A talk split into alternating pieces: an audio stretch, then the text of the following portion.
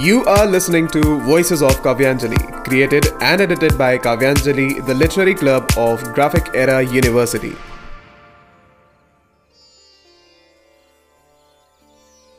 Sita, the silent bar of suffering.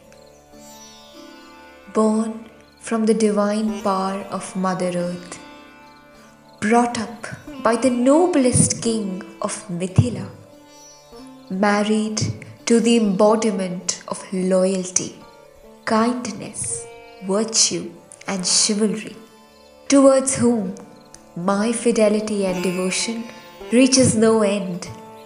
I hereby stand for justice. My Lord, whose fortune I shared in the dense forests, walking ahead to crush all the thorns that lay on his way, only to discover that I pushed myself in the deepest sea of sorrow. I, who became victim of the lustful eyes of Ravana, confined yet adorned by my Lord's glory. Miseries were like untiring waves, one after the other. I, who became subject to trial by fire, only to prove my chastity. But my chastity had the power to scorch the fire. But it was not enough. Banished from my own state, abandoned by my own Lord, I carried within myself the seeds, the lineage of my Lord.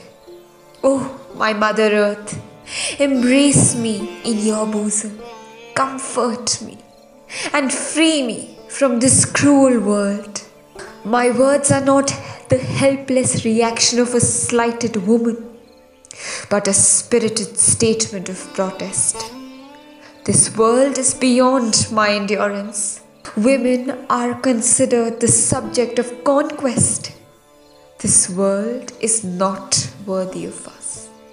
I hereby demand liberation. Thank you and keep listening to Voices of Kavyanjali, presented by Kavyanjali, the literary club of Graphic Era University.